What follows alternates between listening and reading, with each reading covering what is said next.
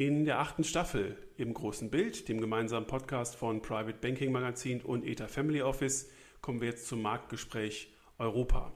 Ich spreche mit Matthias Born von Bärenberg. Er managt seit 20 Jahren Aktienportfolios und unternimmt uns mit in seinen Maschinenraum und zeigt uns, warum Qualität und Wachstumsstärke durchaus in Europa ihren Platz haben und wie diese Aktien, die er dort selektiert, den Weg in sein Portfolio finden und welche Wirkung sie dort entfalten. Viel Spaß!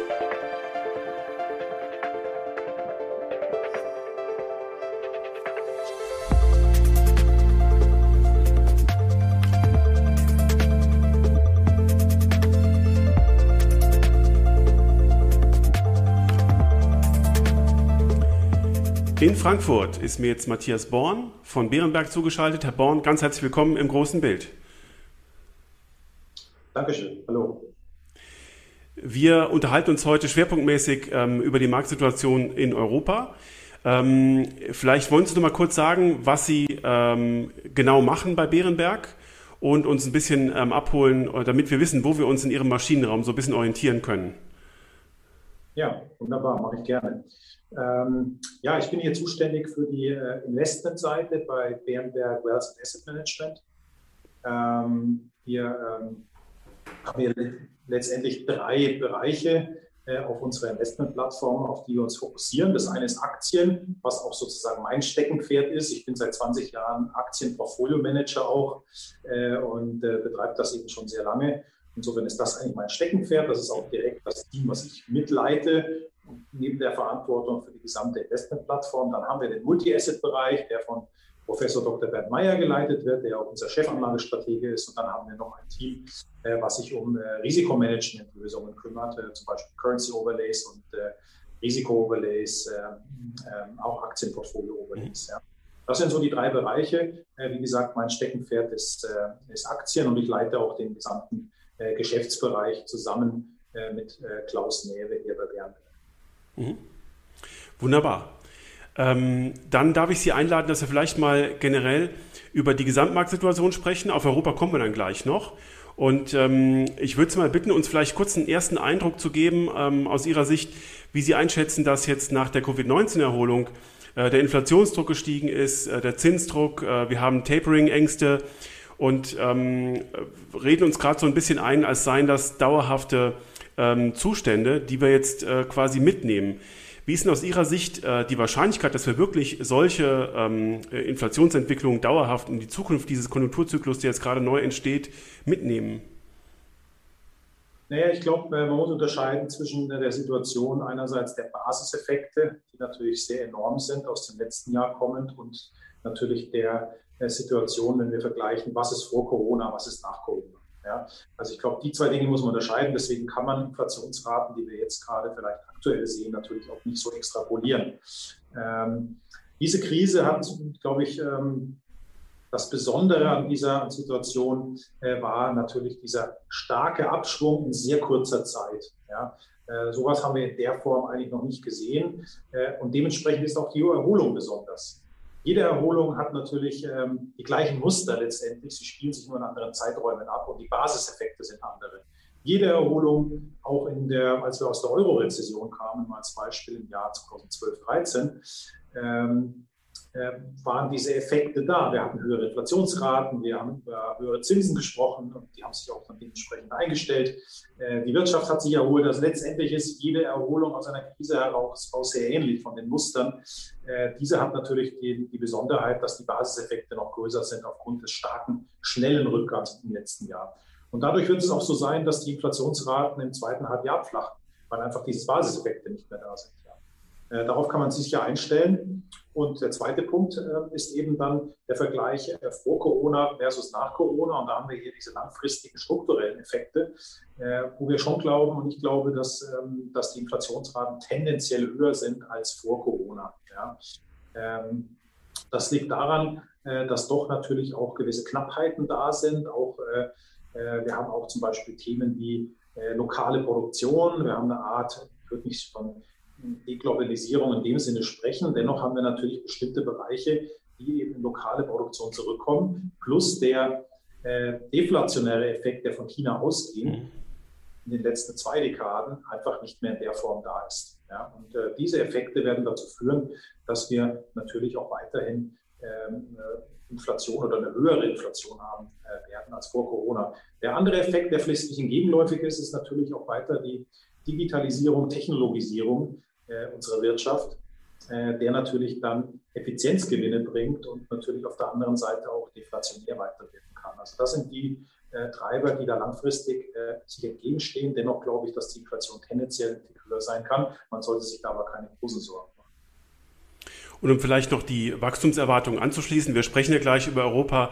Ähm, äh, wir haben jetzt überall durch die von Ihnen genannten Basiseffekte relativ hohe anspringende Wachstumsraten auf der volkswirtschaftlichen Ebene. Aber äh, letztlich, wenn man sich die langfristigen Konsensusprognosen anschaut, dann fallen wir ja auch in Europa dann irgendwann wieder zurück in diese säkulare Stagnation, wie das manche nennen. Gerade Europa wird dann relativ gering wachsen und die Amerikaner werden auch stark an Dynamik verlieren. Ähm, und dann äh, kann man sich solche Effekte, die Sie gerade beschrieben haben, wenn sie höher ausfallen, ja gar nicht mehr leisten. Ist denn dann diese Diskussion, die wir gerade mit Blick auf die FED führen, wann die FED jetzt in 2023 wie viele Rating-Hikes, wie viele Zinserhöhungen durchführt, äh, nicht eine Geisterdiskussion? Also sprechen wir in zwei Jahren wirklich darüber, ob wir dann noch Zinsen erhöhen können? Ja, also wir, wir gehen auch davon aus, dass, die, äh, dass wir einen gewissen Aufwärtstrend sehen bei den Zinsen, aber wir reden hier von leichten Steigerungen. Mhm. Ja, ich glaube, äh, diese äh, ja, Geister, von denen Sie sprechen, oder Zinsgespenst, wie man irgendwas nennen mag. Äh, ich glaube einfach, äh, das Geister durch den Markt, der auch schon eine ganz, ganze Weile. Und äh, man sieht ja auch gerade an den Reaktionen an den Märkten, ähm, dass, sagen wir mal, ähm, sozusagen momentan der Effekt eintritt, äh, Sell-Effekt. Ja, das ist ja so schön im Markt oftmals der Fall. Buy the rumor, sell-Effekt. Das gilt auch auf Einzelaktien oftmals. Ja. Das passiert momentan am Gesamtmarkt eben. Äh, jetzt sehen wir eben die Inflation, wie sie steigt. Jetzt sehen wir eben, dass äh, es gewisse Ankündigungen gibt auf steigende Zinsen. Und äh, der Markt macht im Prinzip genau das Gegenteil von dem, was man erwartet hätte. Ja? Also, äh, und das ist genau das, was wir jetzt sehen. Deswegen auch da, wie auch beim Inflationsgespenst mhm. sozusagen, man sollte sich da nicht zu sehr äh, Sorgen machen, denn ich glaube, der Aufwärtsdruck ist da. Er führt aber nicht zu großen Verwerfungen, äh, meiner Meinung nach. Ähm, nichtsdestotrotz ist natürlich nach dem starken Anstieg, und da kommen wir ja sicher noch dazu, an den Aktienmärkten sicher auch mal ähm, eine äh, gewisse Verschnaufpause äh, angesagt. Und da kann sicher, sagen wir mal, dieses Tapering und die leicht steigenden Zinsen sicher ein Auslöser sein, um eben den Aktienmarkt auch in eine gewisse Verschnaufpause hineinzuziehen. Wenn wir mal die ähm, Bewertungsniveaus auf der Aktien- wie auf der Anleihenseite anschauen, Sie haben es schon gesagt, es gab einen sehr heftigen Erholungseffekt. Ähm, Aktien wurden sehr schnell wieder teuer. Die KGVs sind ähm, äh, nahezu auf Rekordniveaus, je nachdem, auf welchen Markt man schaut. Aber das ist schon ganz enorm. Anleihen ähm, äh, sind auch nicht billig, wenn man den Anleihenmarkt als funktionalen Markt überhaupt bezeichnen möchte. Äh, welche Risiken lasten denn auf diesen Märkten, jetzt wo wir so hoch stehen? Ähm, was, was kann denn da im Prinzip außer der, außerhalb der Themen, die wir schon besprochen haben, nämlich wirklich die geldpolitischen Effekte äh, noch kommen? Was, was kann da als Risiko auf der Bewertung lasten? Das größte Risiko ist natürlich am Ende, äh, dass das Gewinnwachstum, so wie es erwartet wird, nicht eintrifft. Das war mhm. schon ein Risiko für, für Aktienmärkte. Äh, ist letztendlich die Gewinnentwicklung. Ja. Gewinnentwicklung ist am Ende der Haupttreiber, nicht nur langfristig, auch sicher wenn man das auf äh, mittelfristige Zeiträume sich anschaut. Äh, wenn man jetzt ins nächste Jahr zum Beispiel blickt, ähm, ist natürlich sicher das Risiko, dass wir jetzt eine relativ hohe Erwartungshaltung haben, mhm. Gewinnsteigerungen angeht. Und die, wenn die nicht getroffen wird, ist das, glaube ich, eines der Hauptrisiken am Ende für den Aktienmarkt. Neben den weit steigenden Zinsen, wie ja gerade besprochen, ist das am Ende das Hauptrisiko. Ja, und was kann der Auslöser dafür sein?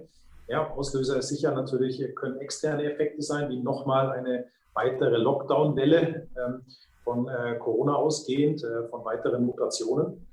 Ähm, und, äh, und auf der anderen Seite natürlich, dass vielleicht die, ähm, ähm die Ausgaben auch der Konsumenten sich vielleicht doch nicht im gleichen Stil bewahrheiten wie erwartet. Denn momentan ja. ist ja so diese, diese äh, starke Erholung basiert ja auch darauf, dass man erwartet, dass der Konsument ihr angespartes, ähm, ähm, ja, angesparten ähm, ähm, Vermögen oder äh, Kontoguthaben sozusagen jetzt wieder ausgeben, nachdem sich das sehr stark angestaut hat. Ja Riesenbeträge, ähm, sagen wir mal, sind ja gespart worden über die letzten zwölf ja. Monate. Und wenn das wieder in den Markt fließt, sollte das einen Effekt haben. Und da kann es natürlich schon passieren, dass äh, bestimmte ähm, ja, Konsumenten dann eben sagen, ähm, ja, ähm, die, die Aussichten sind weiter relativ unsicher. Ich äh, lege mein Geld lieber doch ein bisschen zurück und mhm. fließt das Geld doch eben nicht so zurück in die Wirtschaft, in den Kreislauf wie erwartet. Äh, und das sind, denke ich, die Risiken äh, für den Aktienmarkt, dass eben sich das eben dann wiederum eben nicht so viel Wachstum äh, ummünzen wird, wie, wie erwartet. Also letztendlich ist die Erwartungshaltung äh, das, was momentan ja auch relativ hoch schon ist, äh, was das Gewinnwachstum angeht. Und das könnte natürlich auch enttäuscht werden. Sehe ich momentan nicht, ist aber ein Risiko. Ja. Wie werden bei Bärenberg bei Ihnen äh, im Maschinenraum geopolitische Riesen, Risiken besprochen? Wir haben ja jetzt ähm, mit beiden ähm, in der Richtung keine große Veränderung, im Stil schon, auch in der Klarheit gegenüber China. Ähm, auch gegen Russland. Und ähm, äh, wenn man sagt, mit Russland, das betrifft die amerikanische Wirtschaft wahrscheinlich gar nicht, aber ähm, der Handel mit China und äh, die geopolitische Reibung mit China mit Sicherheit. Ist das aus Ihrer Sicht ein Risikofaktor, der ebenfalls auf einzelnen Märkten lasten kann oder vielleicht sogar schon lastet? Ich denke, das lastet ja schon auch sogar auf Einzelaktien, wenn man sich äh, manche chinesische Tech-Konzerne ansieht. Mhm. auch was ähm, die politischen Eingriffe, jetzt nicht unbedingt der Handelsstreit, aber das, was politisch in China passiert, äh, ja auch Effekte hat auf Aktienkurse. Ja, also das ist mal das eine. Ähm, das zweite sind die geopolitischen Spannungen, die ja ähm, auch in der Vergangenheit schon dazu geführt haben, dass äh, Wachstumsraten ähm, sich verlangsamt haben. Ja, also das ist weiter das Risiko. Wir versuchen, äh, die politischen Aspekte, zumindest was die kurzfristigen politischen Themen angeht, das möglichst in den Diskussionen zu vermeiden. Denn aus meiner Erfahrung heraus, auch als wir sind ja sehr langfristig orientiert. Das gilt für die Aktienseite speziell, aber natürlich auch für unsere Multi-Asset-Portfolios. Versuchen wir eben gerade diese kurzfristigen politischen ähm, ja, ähm, Themen äh, und äh, Events möglichst auszublenden. Denn erstens sind sie eh schwer zu prognostizieren, gerade auch wenn wir Wahlen haben. Das haben wir in der Vergangenheit gesehen. Der Brexit-Vote, wenn wir uns zurückerinnern. Erstens ist es schwierig, das überhaupt zu prognostizieren. Zweitens ist es schwierig, auch die Marktreaktion richtig zu prognostizieren. Oftmals hat uns der Vergangenheit eben gezeigt, dass die Marktreaktion auch zum Beispiel nach der Trump-Wahl, wir erinnern uns zurück, die Marktreaktion war komplett anders, wie wir es eigentlich erwartet hatten. Äh, deswegen versuchen wir wirklich, diese Events möglichst wenig zu diskutieren, weil es, glaube ich, keinen Mehrwert hat ähm, äh, für unsere Anleger, sich darauf zu konzentrieren, sondern sich wirklich auf die langfristigen Effekte zu konzentrieren, die die Treiber letztendlich sind für die Assets, in die wir investieren, ob es Aktien sind oder Anleihen äh, oder andere Assetklassen. Ja. Und äh, das ist das Entscheidende. Die langfristigen politischen Verschiebungen, die Sie gerade angesprochen haben, die lohnt sich natürlich schon auch ein bisschen genauer zu beleuchten und äh, da natürlich auch gewisse Risiken äh, zu betrachten. Und äh, das machen wir zum Beispiel ja auch bei der Einzeltitelauswahl, äh, wenn wir eben Firmen uns anschauen, die eben speziell solchen politischen Risiken ausgesetzt sind, dann wird das natürlich auch in unseren Bewertungen berücksichtigt. Und ja. auf jeden Fall etwas, was ähm, was ja schon auch Effekte hat und auch weiter haben wird. Mhm. Lassen Sie uns, bevor wir uns ganz Europa zuwenden, mal einen Blick in Ihre Portfoliostruktur werfen. Ähm, die sehe ich in äh, knapp sieben Tagen dann zwar ähm, relativ klar im Rahmen ähm, der Reportings zum Quartalsende, aber vielleicht geben Sie ähm, uns und den, den Hörern schon mal einen, einen kleinen Ausblick. Spielen Sie bei Bärenberg ähm, auf der, in der Branchenallokation den Zyklus, insbesondere den Frühzyklus, konnte man das sehen, dass Sie dort ähm, im zyklischen Bereich aufgebaut haben? Oder sind Sie sehr techlastig aufgestellt und haben das auch im Laufe der Zeit verändert? Da gab es ja große Wellen, auch komparative Vor- und Nachteile der Tech-Unternehmen. Ja, also äh, wir versuchen auch hier diese kurzfristigen zyklischen Schwankungen in den Portfolios äh, ähm, ich spreche mal jetzt über die Aktienportfolios, äh, die sehr langfristig auch aufgebaut sind, äh, äh, möglichst auszublenden. wir sind hier wirklich Überzeugungstäter sozusagen. Wir haben sehr konzentrierte Portfolios. Wir haben nur wenige Holdings auf der Aktienseite. wir sind hier, sehen uns hier als Teilhaber der Firmen, sind dort langfristig dabei. die Zyklizität hat natürlich einen Effekt auf die, ähm, auf die Opportunitäten, die sich ergeben am Markt. Und damit äh, passiert dann natürlich schon was in den Portfolios. Mal als Beispiel im letzten Jahr, als ähm, viele Marktteilnehmer noch sehr vorsichtig waren und äh, natürlich eher, sagen wir mal, Corona im Vordergrund stand, natürlich der, der Abwärtstrend an den Märkten und natürlich auch der Abwärtstrend in der Wirtschaft im Fokus stand, äh, haben sich natürlich viele Opportunitäten in den zyklischen Bereichen ergeben. Als wenn ich auf uns in die Aktienportfolios schaue, die eher zyklischeren ähm, Exposures, die wir dort haben, sind zum Beispiel Luxusgüterfirmen wie Kering, Montclair, Louis Vuitton oder Halbleiterkonzerne, Halbleiterausrüster wie ASML oder Infineon. Ähm, da gab es letztes Jahr Chancen, hier zuzugreifen. Ja, das heißt, man kann schon, schon sagen, dass wir uns äh, langfristig mit dem, mit dem, positiven Geschäftsmomentum der Firmen orientieren mhm. äh, oder ausrichten und sozusagen bei den erfolgreichen Firmen dabei bleiben langfristig, kurzfristig aber doch eher auch mal antizyklisch vorgehen und dort Opportunitäten suchen, äh, wo der Markt eben aktuell nicht so stark fokussiert ist. Und dieses Jahr ist es eigentlich genau andersrum. Äh, dieses Jahr ist es so, dass ja sehr viele Marktteilnehmer den prozyklischen äh, Weg gegangen sind seit Anfang des Jahres. Man sieht das ja in der Performance der Rohstoffaktien, aber auch Rohstoffe generell, ähm, aber auch natürlich der Banken, Energie ähm, äh, war auch ein Sektor, der performt hat. Das heißt, wir haben eine sehr prozyklische Ausrichtung. Was bedeutet das für uns? Äh, die Opportunitäten im defensiven Lager des Marktes ähm, haben sich sozusagen erweitert und mhm. dort gibt es einfach mehr spannende Aktien zu finden, äh, weil sie eben schlechter gelaufen sind über die letzten zwölf Monate, günstiger geworden sind. Ja.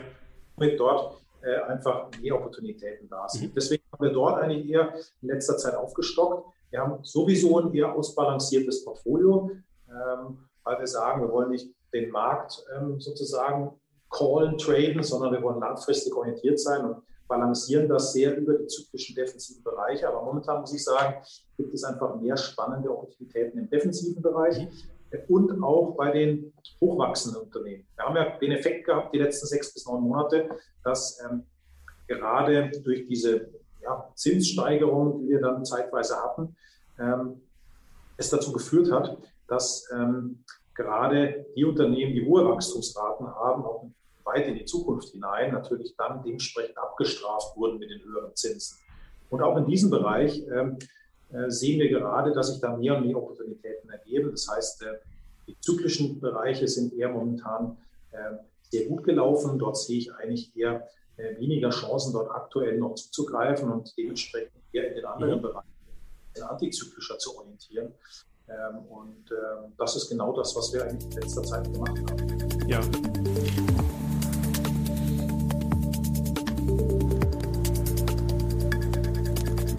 Und auf der Anleihenseite ähm, äh, gab es in vielen Portfolios auch große Rotationen. Äh, zum Teil hat die Staatsanleihenquote dann in vielen Portfolios im letzten Jahr stark zugenommen. Manche haben das mitgeschleppt in dieses Jahr, auch zum Teil sehr lange Durationen. Wie sieht es bei Ihnen im Anleihenanteil aus? Ja, wenn wir da in unsere Vermögensverwaltungsstrategien, also in unseren Multi-Asset-Portfolios uns das ansehen, ja. äh, Multi-Asset haben wir sowohl Multi-Asset-Fonds als auch eben unsere VV-Strategien für unsere Privatkundschaft auch. Äh, dort ähm, kann man sagen, haben wir eigentlich so gut wie gar keine oder kaum Staatsanleihen. Mhm. Äh, warum ist das so? Carry ist niedrig. Wir haben keinen Diversifizierungsnutzen aufgrund der steigenden Korrelation gegenüber Aktien, ja, die eben nachgelassen hat. Ja. Pufferwirkung ist auch wegen des niedrigen Zinsniveaus einfach geringer. Und äh, innerhalb ähm, der Anleihen äh, gehen wir eben in wenig korrelierte Nischensegmente zum Beispiel chinesische Anleihen, Katastrophenanleihen, ja. äh, sind ja dort eher Nischen unterwegs. Ja. Mhm. Und auch das sehr langfristig, äh, mit hoher Überzeugung ähm, und äh, ähnlich wie auf der Aktienseite. Ja. Also mhm. auch da sehr gezielt, sehr fokussiert ähm, und eben, wie gesagt, keine Staatsanleihen, so gut wie. Okay, dann schon mal ganz herzlichen Dank für diesen ersten ähm, Rundumschlag. Und äh, jetzt schauen wir mal nach Europa. Ähm, das, was ich eingangs äh, in den Marktgesprächen für Europa ähm, immer in den Ring werfe, ist die Feststellung, dass wir wachstumsseitig in Europa äh, auf der, auch in der Unternehmenslandschaft, nicht nur volkswirtschaftlich, ähm, ja irgendwo hinterherhinken. Äh, uns fehlen die großen Technologiegiganten. Wir haben irgendwie ja, eine, eine Industriestruktur, die ein bisschen veraltet scheint. Wie kann man denn in diesem Umfeld, wenn man sich jetzt als äh, Europa fokussierter ähm, Aktienmanager bewegt, äh, hier Wachstum finden und identifizieren? Ja, ich glaube, ich glaube, diesen, ähm, diesen Abstand ähm, zu USA oder auch mittlerweile China äh, im äh, Technologiebereich, den wird Europa auch gar nicht aufholen können. Mhm. Ja. Ähm, also das erstmal so als Eingangsstatement. Äh, nichtsdestotrotz äh, ist es so, dass wir ja doch viele ähm, äh, Technologiefirmen haben, die vielleicht nicht so bekannt sind wie die US-Firmen oder äh, Firmen aus China im Technologiebereich, äh, weil sie eben erstens nicht so konsumerorientiert sind. Ja. Amazon kennt jeder. Ja. Mhm. Jeder. Ähm, wer von, sagen wir mal, den Konsumenten zum Beispiel kennt, ASML, ja, ähm, ist eine große Firma mittlerweile im Technologiebereich in Europa. Ähm, aber sagen wir mal, die, die nicht gerade kapitalmarktorientiert sind oder ja. interessiert sind, äh, würden ASML vielleicht gar nicht kennen, ja, weil es eben keine Brand ist in dem Sinne, die mhm. Konsumenten bekannt ist. Ja. Äh, dennoch haben wir eben diese Marktführer, Technologieführer. Einerseits sind sie eben weniger bekannt und zweitens befinden sie sich oftmals eben eher im Mittelstand, das heißt im Small- und Mid-Cap-Bereich. Ja. Ähm, und äh, das ist ja wiederum auch der Vorteil von Europa. Ähm, ich manage seit 20 Jahren europäische Aktienportfolios und muss sagen, es hat immer viel Spaß gemacht und wir haben immer innovative Firmen gefunden, die stark wachsen. Es ist möglich, aber ich muss hier eher in die Breite gehen. Ja, und, äh, und das ist, glaube ich, das Entscheidende, wenn man in Europa wirklich gute Returns, äh, gute mhm. am Aktienmarkt erzielen will. Ich muss fokussiert sein. Ich darf nicht im Benchmark denken. Äh, und zweitens, ich muss in die Tiefe des Universums einsteigen und mich wirklich auch mit den kleinen Firmen beschäftigen ja, und somit in die Breite investieren. Und das ist ja unsere Stärke hier auch bei Bärenberg. Wir haben den größten Microcap-Fonds in Europa. Äh, wir haben ähm, sehr starke Smallcap-Expertise. Äh, wir haben den Mittelstand, Bärenberg Mittelstand, der speziell im deutschen Mittelstand investiert. Aber auch in meinen Portfolios investieren wir über alle Market Caps hinweg. Ja. Und das ist Stärke. Und ich glaube, die zahlt sich vor allem in Europa aus. Und wenn man dann vielleicht noch einen Schritt weiter geht, ja, Europa hinkt hinterher, definitiv. Dennoch ist es so, dass sich die letzten Jahre auch viel getan hat. Ja, wir haben in Europa sogar die meisten Tech-IPOs gehabt, sollte man gar nicht glauben, in den letzten Jahren. Äh, es sind eben sehr kleine zum Teil und äh, unbekannte. Äh, dennoch, ähm, gerade in Skandinavien zum Beispiel, aber auch in England, gerade in der letzten Zeit gab es wieder einige IPO-Kandidaten aus dem Tech-Bereich, auch aus dem Medizintechnik-Bereich zum Beispiel. Auch ein, ein äh, ein spannender, äh, spannendes äh, Feld, in dem man viele spannende Firmen in Europa findet. Äh, das ist mal ein Punkt. Und der zweite Punkt, auch im Venture Capital Bereich hat sich viel getan die letzten Jahre in Europa.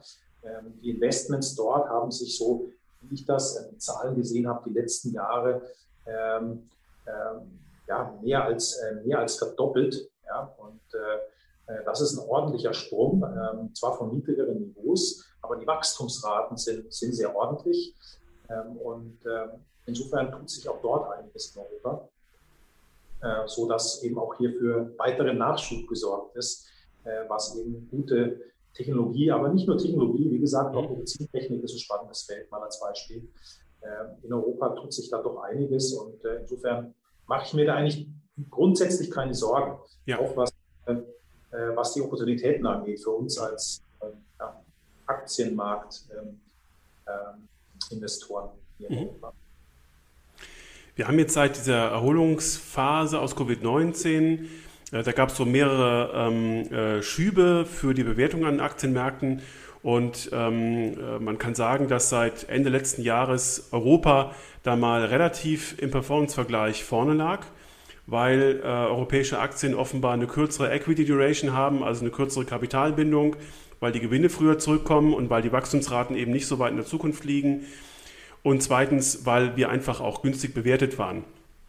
Das äh, nimmt gerade jetzt wieder so ein bisschen ab. Sehen Sie denn ähm, tatsächlich auch äh, den Trend, jetzt mal auf der breiten Marktebene gesprochen, dass äh, diese Outperformance Europas hier ermüdet und zu Ende geht? Oder gibt es durchaus eine Chance, dass wir als Europäer dann noch weiter outperformen, wenn wir jetzt quasi wieder mal, was Sie gerade gesagt haben, auf diese nicht zyklischen Aktien schauen, auf die, die uns jetzt mal die ganzen letzten Monate nicht interessiert haben, weil wir eben zyklisch auf ganz andere Branchen fokussiert waren? Ja, ich, ich, ich bin da immer so im Zwiespalt. Ähm, schauen Sie, es ist einfach so, die letzten 20 Jahre hat Europa selten outperformt, ja, nur über kurze Phasen. Und deswegen ist es auch unheimlich schwierig. Äh, ich manage europäische Aktienfonds. Insofern äh, bin ich natürlich immer gerne bereit, eine bullische Story für Europa mhm. parat zu haben. Äh, ich hatte sie nur selten. Mhm. Ja. Und äh, auch momentan ist es so, ich denke schon, dass Europa auf einem ganz guten Wege ist. Und wir haben natürlich schon viele Aufholeffekte hier in Europa, die uns dann zugutekommen. Ja. Ähm, und insofern äh, muss man da nicht negativ sein. Ich glaube nur nicht, dass Europa aus Benchmark-Sicht das Potenzial hat, um äh, deutliche Outperformance zu erzielen. Das liegt einfach an der Zusammensetzung unserer Benchmarks in Europa. Ja. Und äh, wir haben einfach dort viele eher wachstumsärmere Firmen in den Benchmarks, ja, das heißt die großen Gewichte. Und das hat sich auch verschoben. Wir hatten mal eine Zeit lang ein hohes Gewicht in Banken und Energietiteln in Europa. Das Gewicht ist runtergegangen. Momentan sind die größten Sektoren ähm, äh, Consumer Staples, also die, die, die äh, Konsumgüter des täglichen Bedarfs und äh, der Gesundheitssektor. Und das sind sicher qualitativ gute Firmen, Dennoch haben sie das Problem, dass sie eher wachstumsarm sind im Vergleich zu vielen anderen Gruppen in den USA. Und das wird dazu führen, dass gewinnseitig es Europa weiter schwer haben wird, äh, aus Benchmark-Sicht dort mitzuhalten. Mhm. Und deswegen muss ich auch hier wieder sagen, ich habe da keine bullische Story für Europa aus Benchmark-Sicht, aber ich habe die bullische Story, und darüber haben wir ja vorher gesprochen, äh, auf Europa, wenn man hier wirklich fokussiert rangeht und sich wirklich äh, die Mühe macht, hier ähm, Europa die Tiefe hier einzusteigen äh, des Aktienuniversums, weil es eben einfach viele spannende Firmen gibt, die äh, auch weltweit top aufgestellt sind, die innovativ sind, die gute Brands haben. Und dort gibt es einige, einige gute Beispiele. ASML hatte ich schon genannt. Wenn Sie in den Konsumbereich gehen, äh, die besten Luxusgüterfirmen kommen aus Europa weltweit. Da gibt es sicher keine Konkurrenz. Ähm, Infineon ist der die Nummer eins im Bereich der, der, der Power Semiconductor, also der Halbleiter, die auch zum Beispiel in Elektroautos genutzt werden. Ähm, Teleperformance, eine französische Firma, die ursprünglich aus dem Callcenter-Bereich kommt, ist eine der größten Firmen, die eben äh, sowohl den Apple Callcenter als auch mhm. natürlich äh, Digitalfirmen wie, äh, wie Facebook und, und anderen dabei hilft, eben bei, ähm, äh, bei ähm, äh, beim, beim Content äh, Management sozusagen, also eine Outsourcing-Firma, die eben dort die Dienstleistung übernimmt, ist auch eine der Marktführer in diesem Bereich äh, weltweit, wächst zweistellig. Ähm, das heißt, es gibt eben diese Firmen in Europa, ähm, aber aus Benchmark-Sicht habe ich eben diese bullische Story auf Europa ja. nicht. Ich glaube, die wird sich auch nicht wirklich bewahrheiten. Ja. Mhm. Das, das ist die Sicht auf Europa und die war es eigentlich schon immer in der gleichen Art und Weise. Ja. Also kommt es auf die Selektion an am Ende des Tages in Europa? Absolut. Ja, in Europa glaube ich noch mal mehr als in den USA, weil in den USA habe ich einfach den Vorteil, dass viele der großen Benchmark-Gewichte wirklich sehr gut aufgestellt sind, gutes Wachstum haben, ja. haben und deswegen einfach äh, dieser Unterschied einfach da ist. Ja. Dann ziehe ich mal eine Frage vor, die, die äh, ein bisschen später kommen sollte, nämlich wenn wir bei der Selektion sind und Sie das äh, so darstellen, wie Sie da die Perlen finden, welche qualitativen und quantitativen Faktoren spielen denn bei Ihnen beim Stockpicking eine Rolle? Äh, da gibt es ja äh, völlig unterschiedliche Ansätze und die Frage, was eigentlich Qualität in, oder Bilanzqualität sein soll, das beantwortet jeder irgendwo anders. Äh, vielleicht meinen wir alle ungefähr das Gleiche, aber nicht dasselbe. Ähm, vielleicht können Sie uns da einfach mal mitnehmen in Ihre Bewertungswelt. Ja, also die, ähm, die qualitativen Aspekte vielleicht mal vorangestellt. Äh, wir beschäftigen uns eigentlich sehr, sehr intensiv damit, ähm, mit dem Geschäftsmodell an sich. Mhm. Ist es ein Geschäftsmodell, was wirklich äh, nachhaltig so aufrechtzuerhalten ist? Ist es ein Geschäftsmodell, was zum Beispiel wiederkehrende Umsätze hat, was wertvoll ist? Ist es ein Geschäftsmodell, was innovativ ist, was neue Produkte hervorbringt und dadurch eben äh, Marktanteile gewinnen kann, ähm, neues Wachstum, organisches Wachstum generieren kann. Zweiter Punkt äh, sind die Eintrittsbarrieren ähm, so hoch, dass es eben äh, die Konkurrenz schwierig hat, ähm, dort eben ähm, in diesen Markt einzudringen oder eben Marktanteile zu nehmen. Ähm, das ist der zweite Aspekt. Und der dritte Aspekt ist eben die Einschätzung des Managementteams. Äh, wenn wir langfristig investieren, wollen wir auch sicher gehen, äh, dass das Management langfristig orientiert ist. Ähm, und ähm, dass eben dort auch schon ein gewisser Track Record da ist. Denn ja. wenn man sich als Teilhaber der Firma sieht, muss es eben auch ein, äh, mit, mit dem Management zusammen eben auch ähm, sozusagen funktionieren. Mhm. Ja? Man muss sich dabei wohlfühlen. Das sind die wichtigen Aspekte auf der qualitativen Seite.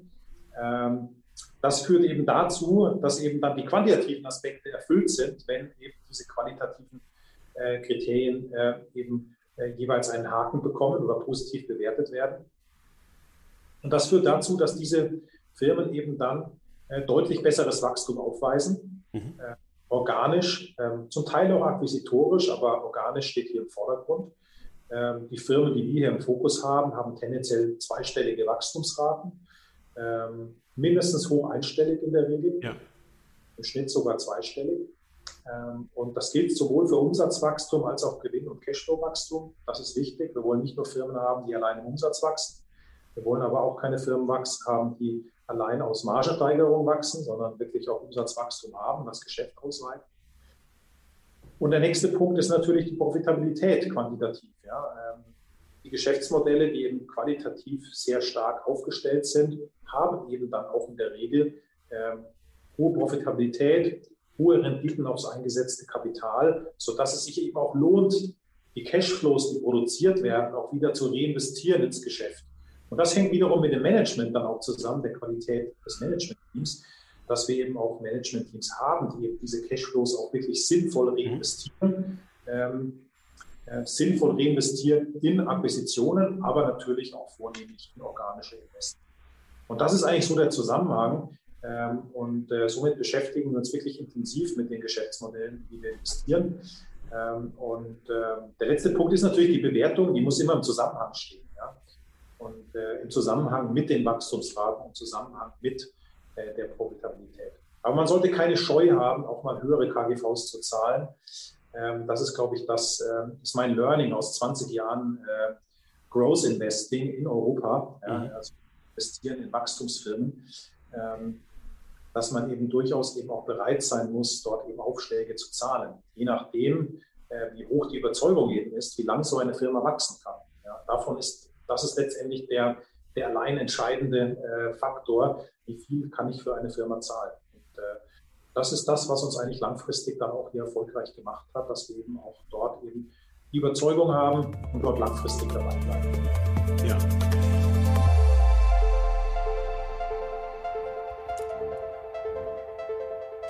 Wenn wir schon so bei den ähm, bilanziell relevanten Dingen sind, wie schätzen Sie die Finanzstärke europäischer Unternehmen generell ein im internationalen Vergleich? Äh, wir haben ja gesehen, die amerikanischen Unternehmen haben sich schon so dem also haben von dem äh, Nektar gekostet, dass sie durch das billige Geld ihre Fremdkapitalquote immer weiter ausgebaut haben. Und das hat sich jetzt nach Covid-19 auch überhaupt nicht verbessert. Ähm, interessiert momentan nicht so sehr, aber das könnte ja wieder kommen. Äh, während Covid-19 war es ein großer Schmerzpunkt. Wie schätzen Sie die Finanzstärke der europäischen Unternehmen da im Vergleich ein? Ja, das ist, ähm, ist glaube ich, sagen wir mal, auf Regionen schwer festzumachen. Man müsste die mhm. Sektoren letztendlich vergleichen. Ähm, und, äh, aber wenn man selbst innerhalb der Sektoren dann USA und Europa vergleicht, es gibt da keine Riesenunterschiede, aber ich stimme Ihnen zu, äh, es ist schon so, dass in den USA natürlich deutlich mehr Aktienrückkäufe getätigt wurden die letzten Jahre ähm, als jetzt in Europa. Ähm, und ähm, das schon natürlich dazu geführt hat, dass die Bilanzen ein wenig ähm, anders äh, sich entwickelt haben, als das in Europa der Fall ist. Aber mhm. Unterschiede sind meines Wissens nicht riesig. Und in den USA haben wir natürlich den Fall, dass gerade die Tech-Konzerne natürlich mit extrem starken Bilanzen auftrumpfen ja. und das natürlich auch wieder viel wettmacht, was vielleicht in anderen Branchen mhm. äh in die andere Richtung äh, gelaufen ist. Ja. Also Insofern würde ich da eigentlich keinen riesen Unterschied sehen. Man muss das von Firma zu Firma sich anschauen, von Sektor zu Sektor. Da gibt es sicher Unterschiede und das fließt dann letztendlich in die Gesamtbewertung mit ein. Wenn man Ihre Kriterien so nebeneinander legt ähm, und äh, das mal über die verschiedenen Branchenanalysen schickt, gibt es da Branchen, die bei Ihnen aufgrund ihrer Qualitätserfordernisse wenig Chancen haben, im Portfolio zu landen? Und gibt es welche, die schon automatisch äh, recht stark gewichtet sind aufgrund dieser qualitativen Überlegungen? Ja, definitiv. Und äh, ich werde ja auch oft dann von Kunden gefragt, ja, seid ihr jetzt immer noch übergewichtet Tech? Dann sage ich, ja, ich bin schon seit 20 Jahren übergewichtet. Ja, also äh, das hat sich nicht, nicht, nie groß geändert, ja, weil in Europa ist es nun mal so, ähm, wenn ich eben, sagen wir mal, diesen Ansatz wähle, dass ich wirklich sehr fokussiert vorgehe, innovative Firmen suche, die starke Wachstumsraten haben, die global äh, top aufgestellt sind, innovativ sind, dann, äh, dann lande ich immer wieder in den gleichen Sektoren. Und wenn ich nach Wachstum suche und auch nach starker Profitabilität, äh, dann lande ich auch immer wieder in den gleichen Sektoren, nämlich Technologie. Ähm, dort natürlich nicht alles, also da gibt es auch viele. Äh, das ist in Europa ein sehr, sagen wir mal, ähm, sehr stark differenzierter Sektor. Ähm, und, äh, und im Healthcare-Bereich und im Konsum und zum Teil in der Industrie. Das waren auch immer die vier Kernsektoren, äh, die wir belegt haben. Ähm, Technologie, Gesundheit, dort vor allem MedTech, ehrlicherweise, äh, mhm großen Pharmafirmen. Ähm, drittens Konsum, dort sowohl der zyklische Konsum, äh, dort eher zum Beispiel Luxusgüterkonzerne ja. und auf der anderen Seite der äh, Konsum äh, des täglichen Bedarfs. Und zu guter Letzt auch, auch Industriegüter, wo es ähm, eben von Europa viele ähm, Marktführer gibt, ähm, auch technologisch gut aufgestellte Firmen. Das sind die vier Kernsektoren, in denen haben wir uns immer schon bewegt, äh, aus den genannten Gründen. Ähm, die Sektoren, die für uns eigentlich immer weniger spannend waren, waren Rohstoff, Öl. Warum? Weil es ähm, sehr homogene Sektoren sind, äh, in denen sich die Firmen eher weniger stark unterscheiden als zum Beispiel in Technologie oder Konsum, ähm, weil der Treiber letztendlich, schauen wir uns die Ölfirmen an, letztendlich einer ist. Das ist der Ölpreis. Ja. Ähm, mhm. Äh, damit schwankt letztendlich der ganze Sektor und die Firmen untereinander unterscheiden sich nicht so stark. Das heißt, ja. das Stockpicking ist auch gar nicht so ähm, der, der Treiber letztendlich. Letztendlich ist es, habe ich den Sektor ja oder nein? Ja? Mhm. Wenn ich Stockpicker bin, lohnt sich das Ganze eigentlich nicht wirklich. Ja? Ähm, und der andere Grund ist natürlich dann die Wachstumsraten, die dort in diesem Sektor, in Energie wieder, aber das gleiche gilt für Banken, aber auch zum Teil auch für Versorger äh, und Telekom-Werte. Ähm, dort waren einfach wenige Firmen zu finden, die eben diese Wachstumsraten haben, nach denen wir suchen. Nachhaltig nicht nur über ein, zwei Jahre, sondern wirklich über drei, fünf Jahre und länger. Ja. Und äh, deswegen sind wir dort nicht fündig geworden. Ich schließe die Sektoren per nicht aus, aber ich sage nur strukturell hat es bisher eben nicht dazu äh, gereicht, dass wir dort eben genug ähm, spannende Investmentmöglichkeiten gefunden haben. Mhm. Lassen Sie uns zum Abschluss ähm, mit äh, Blick auf Europa nochmal einen ähm, Blick werfen auf die Notenbanksituation in Europa. Wir haben äh, in Asien und in den USA sicherlich beweglichere Notenbanken. Äh, da sind vielleicht auch andere Erfordernisse ähm, ähm, notwendig. Aber wir haben in Europa eine Notenbank, die dauerhaft ähm, taubenhaft ist, die dauerhaft niedrige Zinsen hat. Das Anleihenkaufprogramm, das Notprogramm aus ähm, äh, dieser Covid-Aktion ähm, äh, wird ausgeweitet. Also die, die, das, ja, die Erfordernis, Europa stärker zu stützen ähm, äh, und, und auch dauerhaft stärker zu stützen, ist ja hier offenbar äh, quasi Normalität und dass hier Zinsen steigen werden oder dass hier ähm, die getapert wird in, in einem signifikanten Maß, das ist ja gar nicht zu greifen und das ist ja gar nicht wirklich ähm, äh, ja, Teil äh, der geldpolitischen Planung, auch bei Unternehmen. Was für langfristige Konsequenzen kann das denn für die Unternehmenslandschaft, die Sie analysieren, haben? Also wenn man sich langfristig an dieses günstige Fremdkapital gewöhnt und damit auch der Konsum günstig wird, auch günstig fremdfinanziert wird, ähm, ist das ja eigentlich eine ganz gute Unternehmenslandschaft. Aber wenn das mal plötzlich abreißt, ist das ja durchaus ein Risiko. Ja, also sagen wir mal, es hängt, glaube ich, davon ab, welche, über welche Firmen wir sprechen. Ja, mhm. Und äh, wenn, das, wenn das abreißt, ähm, wenn das abreißt ähm, und Zinsen steigen, dann ähm, ist natürlich klar, dass, ähm, dass äh, gewisse Geschäftsmodelle, die eben darauf basiert waren, äh, ähm, auf niedrigen Zinsen zu operieren, äh, dann gefährdet sind. Das sind aber Geschäftsmodelle, in die wir jetzt zum Beispiel eh nicht investieren, und äh, insofern sehe ich da äh, zumindest für uns keine Risiken von der Seite, wenn sich so eine Situation doch mal ändern würde. Es ist eher dann, wie vorhin besprochen, die Gesamtsituation für den Aktienmarkt, die natürlich ein bisschen anders zu bewerten wäre. Ähm, für die Firmen an sich ändert sich da nicht viel. Die meisten Firmen, Sie hatten ja vorhin nach der Finanzstärke auch mhm. gefragt, europäischen Unternehmen. Und da muss man sagen, dass zumindest die Qualitätsfirmen, die wir im Portfolio haben, auch gut wachsen. Äh, und trotz der Investments, die sie ins Wachstum tätigen, ja alle sehr, sehr starke Bilanzen haben. Viele von den Firmen haben ja sogar mehr äh, Cash auf der Bilanz, als sie brauchen. Äh, insofern ähm, ist eher momentan die Frage, was machen die mit dem Cash? Und dann ja, das Risiko natürlich, ähm, dass bei den weiter niedrigen Zinsen natürlich auch Investments getätigt werden, die sich langfristig so nicht auszahlen. Mhm. Also sehe ich eigentlich Hauptrisiko der, der niedrigen Zinslandschaft, dass eben dort auch Akquisitionen durchaus dann äh, gerechtfertigt werden mit einem, wird ja schon oft so schön gesagt, ja, wir haben sofort eine IPS-Steigerung äh, äh, im Jahr 1. Ja, ist ja auch logisch bei dem Zinsniveau. Das lässt sich relativ ein, leicht rechnen.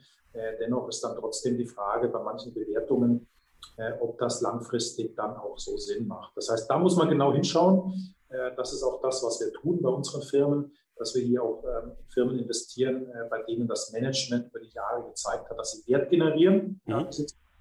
und eben nicht Wert vernichten. Und das ist sicher, denke ich, da weiterhin das, das Hauptrisiko. Gut, und die anderen Effekte, jetzt neben der Unternehmenslandschaft, die kennen wir ja alle, dass dadurch äh, Sparer sozusagen, ähm, konservative Sparer benachteiligt werden. Ähm, das ist natürlich der andere Nebeneffekt, den wir weiter natürlich zu verdauen haben, auch in Europa dann. Ja. Beziehungsweise auf den wir uns einrichten müssen. Mhm. Eine letzte Frage zu ähm, Ihrem europäischen Portfolio. Wenn man äh, jetzt mal seit Covid-19 insbesondere schaut, dann haben sich Unternehmen, die nachhaltig sind, die nachhaltig transparent sind ähm, und äh, die Erfordernisse da erfüllen und gute Scores haben, besser entwickelt als Unternehmen, die noch nicht auf dem nachhaltigen Weg so transparent geworden sind, wie sich das dann die äh, Nachhaltigkeitsratingagenturen gerne wünschen. Das war also durchaus in vielen Fällen ja auch ein rationaler Vorteil solcher Unternehmen.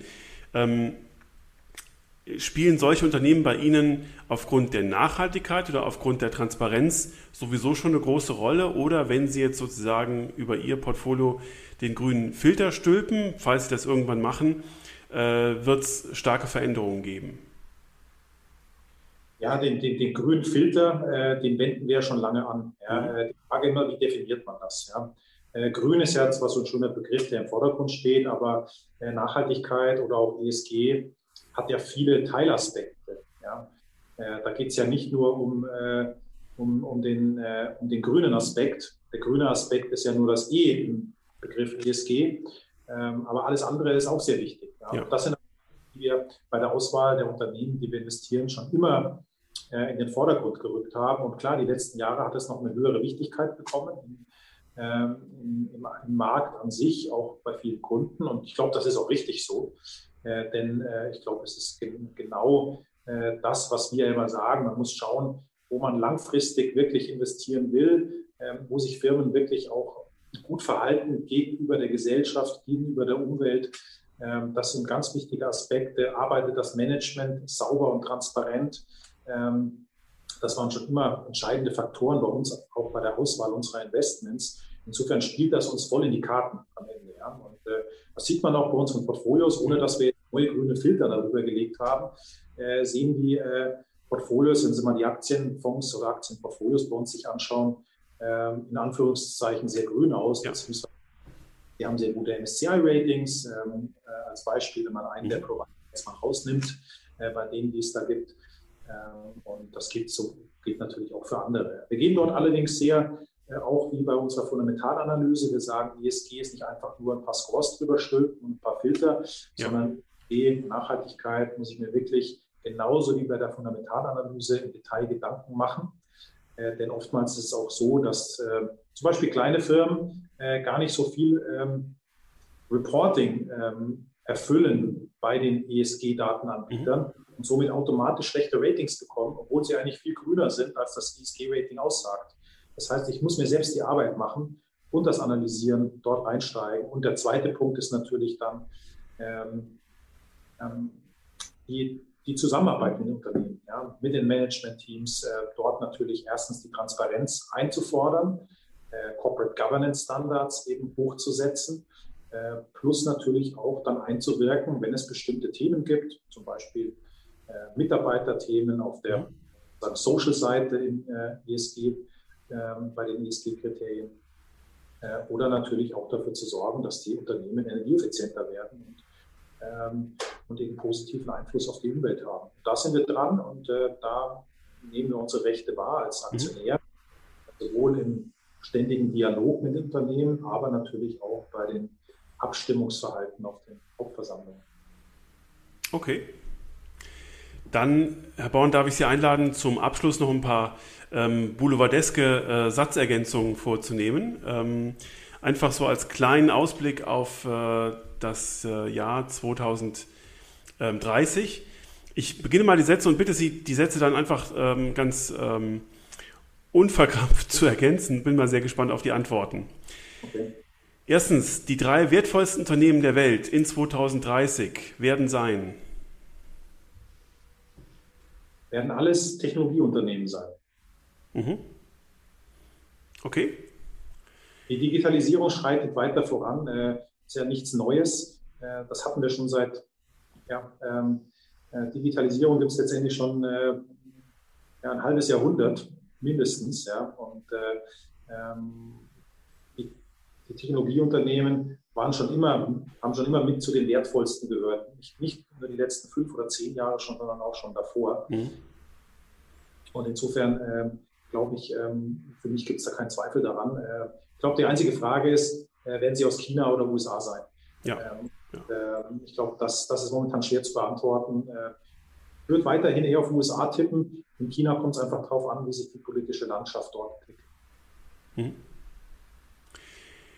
In zehn Jahren werden wir uns darüber ärgern, dass die Finanzwelt von 2021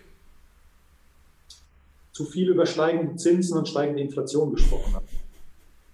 Sehr gut. Da stimme ich Ihnen auch zu. Das ist auch meine Meinung. Dann ähm, Krypto- und Digitalwährungen werden in 2030 hoffentlich weniger Spekulationsobjekt sein, sondern wirklich alternatives Zahlungsmittel. Und äh, zudem hoffe ich, dass auch die unterliegende Technologie dafür sorgt, dass wir starke Effizienzgewinne sehen werden ja, in vielen Bereichen der Wirtschaft und bei vielen Unternehmen. Ähm, denken wir nur an Vertragsabschlüsse ähm, oder natürlich auch im Finanzmarkt, äh, Settlement von Finanztransaktionen. Äh, dort kann es sicher deutliche Effizienzgewinne geben äh, durch die zugrunde, zugrunde liegende Technologie, die den ja. so Digitalwährungen eben ähm, zugrunde liegt. Mhm. Herr Born, ganz, ganz herzlichen Dank. Das war ein äh, sehr umfassendes Bild. Das war auch ein tiefer Einstieg in Ihren Maschinenraum. Ähm, ich habe viel mitgenommen, die Zuhörer bestimmt auch. Und ich danke Ihnen ganz herzlich und würde mich freuen, wenn wir das bald wieder machen. Sehr gerne. Vielen Dank auch. Bis bald. Alles Gute. Danke. Tschüss.